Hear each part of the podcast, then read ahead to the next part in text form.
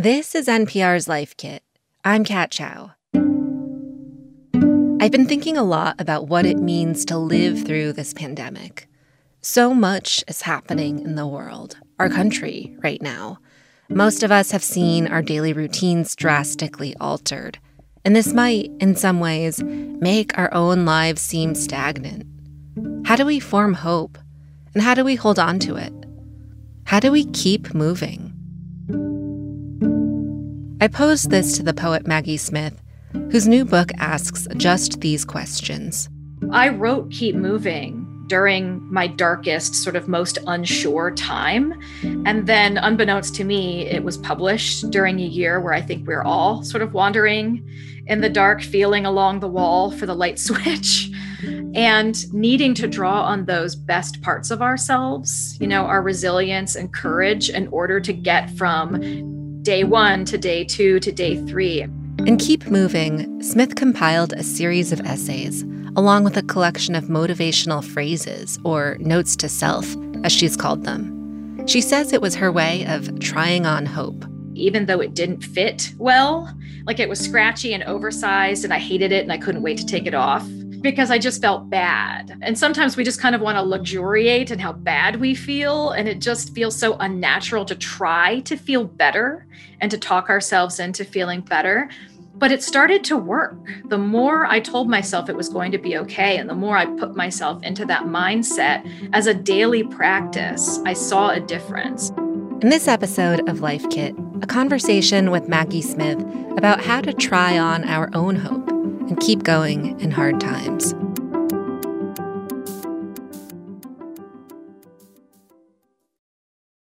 Maggie, I first became familiar with your work in 2016, shortly after the Pulse nightclub shooting. And your poem, Good Bones, it circulated the internet and it felt like such a beacon. You know, it was hope in this compact hundred and something words. Could you read Good Bones for Life Kit listeners? I'd be happy to read it. This is Good Bones. Life is short, though I keep this from my children. Life is short, and I've shortened mine in a thousand delicious, ill advised ways. A thousand deliciously ill advised ways I'll keep from my children. The world is at least 50% terrible, and that's a conservative estimate, though I keep this from my children. For every bird, there is a stone thrown at a bird. For every loved child, a child broken, bagged, sunk in a lake. Life is short, and the world is at least half terrible. And for every kind stranger, there is one who would break you, though I keep this from my children. I am trying to sell them the world. Any decent realtor walking you through a real hole chirps on about good bones. This place could be beautiful, right? You could make this place beautiful.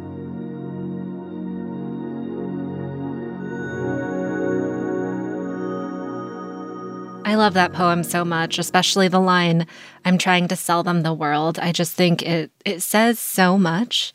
What do you think makes Good Bones so everlasting? No, I I wrote this poem in a coffee shop in a Starbucks, actually, near my house in the summer of 2015. Uh, just thinking about how hard it is to be a parent in the 21st century and how I can't quite explain the world to my kids because I don't quite understand it myself. There are things I can't wrap my head around. Um, why can't I go into their school? And drop them off and see the art hanging in their classrooms because there have been so many school shootings that parents are no longer allowed in the building unsupervised because it's too many you know random adults. So there are just so many things that i don't understand as a parent. And thinking about that um, is really what drove me to write the poem. And then you're right it was published coincidentally online the week of the Pulse nightclub shooting. And so that's when the poem went viral. And since then, um, I've joked that it's a disaster barometer because whenever something mm. terrible happens, my social media mentions go up because people start sharing this poem widely. And I don't know exactly what it is, um, but it's what I've you know what I've been told and what it seems to me to be is a recognition of how bad things can be, but at the same time, a recognition that we can and must do better by our children yeah. and by the next generation and the next generation. I've heard that it's sometimes people consider it a pessimistic poem. And I think it's an mm. optimistic poem, but it's not a Pollyanna poem. Um, it's not a poem that right. says everything's great, keep going. Uh, it's a poem that says things are really difficult, but or even things are really difficult and really beautiful and we can we have a responsibility to do to do something to make this world a better place certainly and i think that actually is also perfect setup to describe your newest book keep moving which is both a collection of comfort in my eyes but also uh, very realistic and i think you've described this book as a as a collection of notes to self. Um, can you talk more about the process of writing these notes to self? Yeah. So when my marriage ended, I uh, was really struggling, to be honest. I was just thinking, okay, who am I now? I think that's in some ways what makes hard times hard is our identity takes a hit. Mm. And I think we're all kind of facing that um, because of the pandemic. Yeah. Who am I now? You know, there's an Annie Dillard quote that's uh, one of my favorites, which is how we spend our days is, of course, how we spend our lives. Mm. And so when our days are not spent the way that they once were, then our lives are not what they once were. And then who are we? And so I, I sort of had an, a little bit of an identity crisis and just thought, like, okay, what now? And so right. the notes to self for me were how do I get myself up out of that sort of deep well of each day and get myself to level ground, not get myself to the mountaintop. You know, realistic expectations are good. but how do I get to a place where I feel good enough to function? And so I would just tell myself a little bit of a kinder story about my life every day. And I found that these little self pep talks over time did two surprising things for me. Once they started to work, you know, I've said that it was kind of like trying on hope every day, even though it mm. didn't hmm. fit well. Like it was scratchy and oversized, and I hated it and I couldn't wait to take it off um, because I just felt bad. Yeah. Um, and sometimes we just kind of want to luxuriate in how bad we feel. And it just feels so unnatural to try to feel better and to right. talk ourselves into feeling better. But it started to work. The more I told myself it was going to be okay, and the more I put myself into that mindset as a daily practice, I saw a difference. And then because I was sharing them on social media, I also had the benefit of having other people who were going through their own what now crises, saying, oh my gosh, I really needed this to get through the next three hours. And that sense of community and sort of shared purpose really helped lift me out of my own, you know, deep hole at that at that time too. I can imagine that having sort of this community around you also just helped you keep going. And I, I suppose I'm wondering you wrote this book before any knowledge of the pandemic, clearly. And how has how has the pandemic and this isolation shifted, if at all, how you view this book and what message you think or hope others might be able to take from it? Well, I think right now we're sort of all in that what now mindset because of the pandemic our lives six months ago, a year ago, they, they don't look like they, they look now. Um, and we don't really know what the next six months will bring. I think we're all feeling very hopeful that we're on the cusp of maybe getting some normalcy back, but we're not quite there yet. Um, and so, you know, I wrote Keep Moving during my darkest, sort of most unsure time. And then, unbeknownst to me, it was published during a year where I think we're all sort of wandering in the dark, feeling along the wall for the light switch and needing to draw on those best parts of ourselves, you know, our resilience and courage in order to get from day one to day two to day three. I mean, we've been living like this for almost a year. Yeah, it's amazing. And time is so that. distorted. Yeah, I mean, time is so distorted. It's hard to believe we've been enduring this for this long. But I think endurance is part of it. And having a daily practice of trying to put yourself in a different mindset is part of this. And so, in some ways, I think the timing of the book was just right because we are all needing a little dose of, of courage and hope. Um, and in other ways, i I'm finding myself returning to some of these notes to self this mm. year you know, I may have written it when I was in the middle of my divorce and feeling really sad and unsure because of that situation. But I'm finding some of those notes to self really applicable to what I'm feeling and going through now, nearly two years later, because I'm you know, single parenting two children who are doing hybrid school, and we're all, you know, social distancing and we can't hug our family members and we can't yeah. travel and work doesn't look like it used to. And so and life is difficult just in different ways.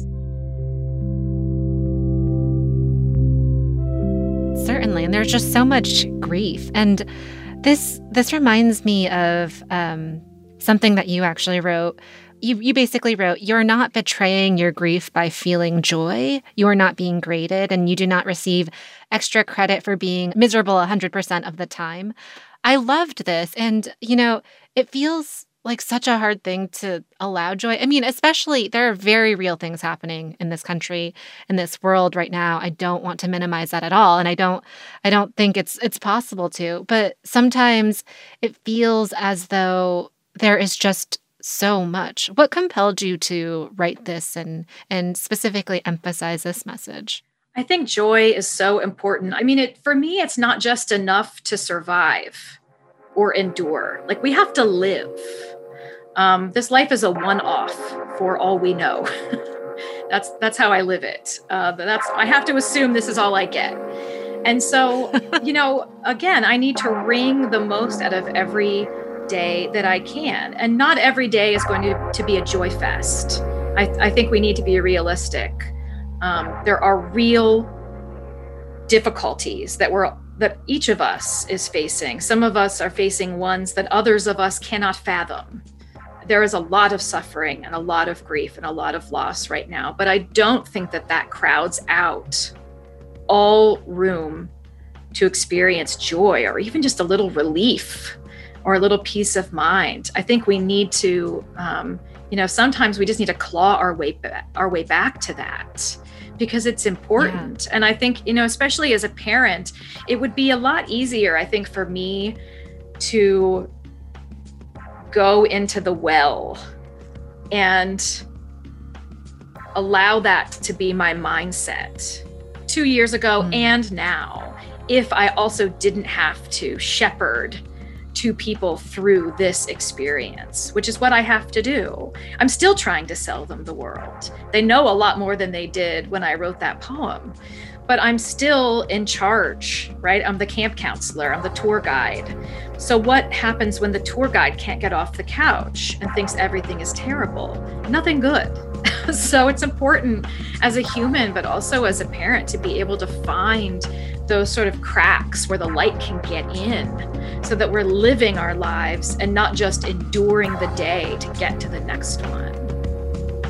Yeah. This also reminds me of something that you wrote about hope being imaginative, which I thought really lovely, where you wrote that hope allows us to envision what might be ahead, even when we can't see anything. And I think that, I mean, especially right now, but in general in life, it's so hard to know how our circumstances will be different. I can't even imagine a reality where I get to see my friends or family or, you know, hug someone who isn't living in my household right now. It feels so luxurious. I know. But um how are you how do, how are you personally imagining a way forward and then also how do you think others might be able to do that? It's interesting. I think this is why I think of optimism as being hard um, and vulnerability as being hard instead of soft. You know, I think sometimes we think of like a cynical person as a hard person and tough, and a and an optimistic, vulnerable vulnerable person is a soft person. But I actually think it's quite the opposite because to hmm. be optimistic and try to imagine a future that is better than it is now, we're kind of putting ourselves out there and opening up, and that is a brave act. I'm trying not to think too big right now about the future. I'm trying to think in really small, manageable steps. Um, wow, would I love to see a live concert? Do I think it will happen in 2021? I don't know, but I know it will happen again. And so I think right. um, trying not to think too much on timetable, which is really difficult, and especially with kids because they want to know when. Like, when are things going to happen? I also would love to know when. Structure makes us feel safe. Having expectations mm-hmm, makes us does. feel safe and secure. And so, living in this sort of amorphous, shifting, drifting space that we've all been living in for almost a year and with no you know clear demarcated end in sight is really difficult but we know we're making progress. People we know are getting vaccinated. We see things happening that are going in the right direction. So I feel I feel hopeful that we're moving in the right direction. I just am trying to be realistic with myself with the speed at which that progress is being made. And that reminds me of what you were saying before when you were quoting Annie Dillard. Just so much of our life happens in these small moments. Um, Maggie, I was wondering um, for our listeners who are seeking a few steps, maybe three, to keep moving, what do you suggest to them right now? Uh, one thing that always helps me is making time each day, even if it's a little bit of time, to do something that makes me feel like me, like my core self apart from whatever trouble or stress or or whatever else is going on in my life and so for me that's writing um, sometimes it's running or meditation or yoga. So, for whatever that thing is that makes you feel like you, um, I, I, like to describe it as kind of a snow globe moment where you can kind of still the outside world and have a little bit of time just with yourself. So, if you can make a little bit of time, even if it's 20 minutes in a day, I think that makes a difference. Another thing that makes a big difference for me is gratitude and not in that a kind of um, sunshiny, everything's fine, let's all be thankful for everything kind of way, but in a still being able to recognize the things in your life that are positive, even if you're struggling at other aspects of your life. Um, I don't know a way to joy without looking around and naming maybe out loud or on a piece of paper things that i'm thankful for you know? And even if it's my health my children's health um, our house the fact that we um, have uh, teachers and guidance counselors who help us through just whatever that list looks like for you having that to keep in mind so we don't fall down the rabbit hole of um, focusing on the negative and forgetting what we still have going for us and then the third, I think, is perspective. And that's the tricky one. Um, trying to look at things in a way that is sort of proportionate to their size. So, obviously, some problems are bigger than others, but sometimes I think our emotional response can be outsized if we're stressed. And so, trying to put the problem in context and kind of do a pullback and look at the size of the problem. And if it's a snarky text message or an email, try to imagine yourself in two months thinking back on that thing and see if you can get a, a better grip on the size of it, not in the present moment, but by kind of fast forwarding a bit into the year. And I find that helpful too. That's really great. Thank you.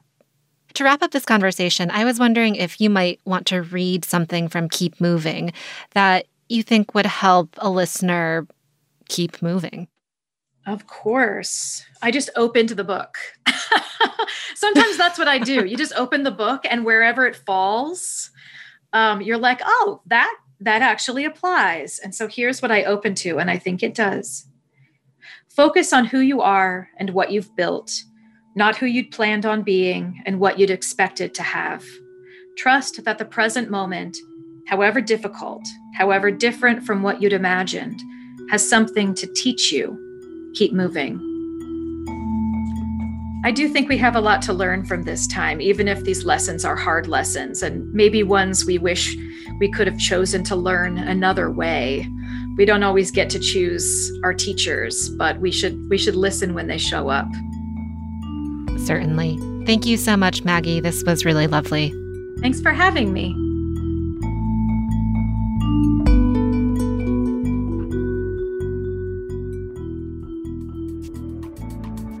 For more NPR Life Kit, check out our other episodes. I did an episode recently interviewing poet Tracy K. Smith on grief and family traditions. We've got episodes on how to read more, how to help kids deal with scary things in the news, and lots more. You can find those at npr.org slash lifekit. And if you love Life Kit and want more, subscribe to our newsletter at npr.org slash lifekit newsletter. And as always, here's a completely random tip. This time from listener Noelle LeConte from Madison, Wisconsin. I have lived in the upper Midwest most of my life, and I had a few other um, tips for dealing with cold weather that I didn't hear on your episode about how to be outside and, and not feel uncomfortable. So here they are. The first one is uh, Vaseline is an amazing insulator. When we go outside to go skiing or sledding or snowshoeing, we actually put it all over all of our exposed skin.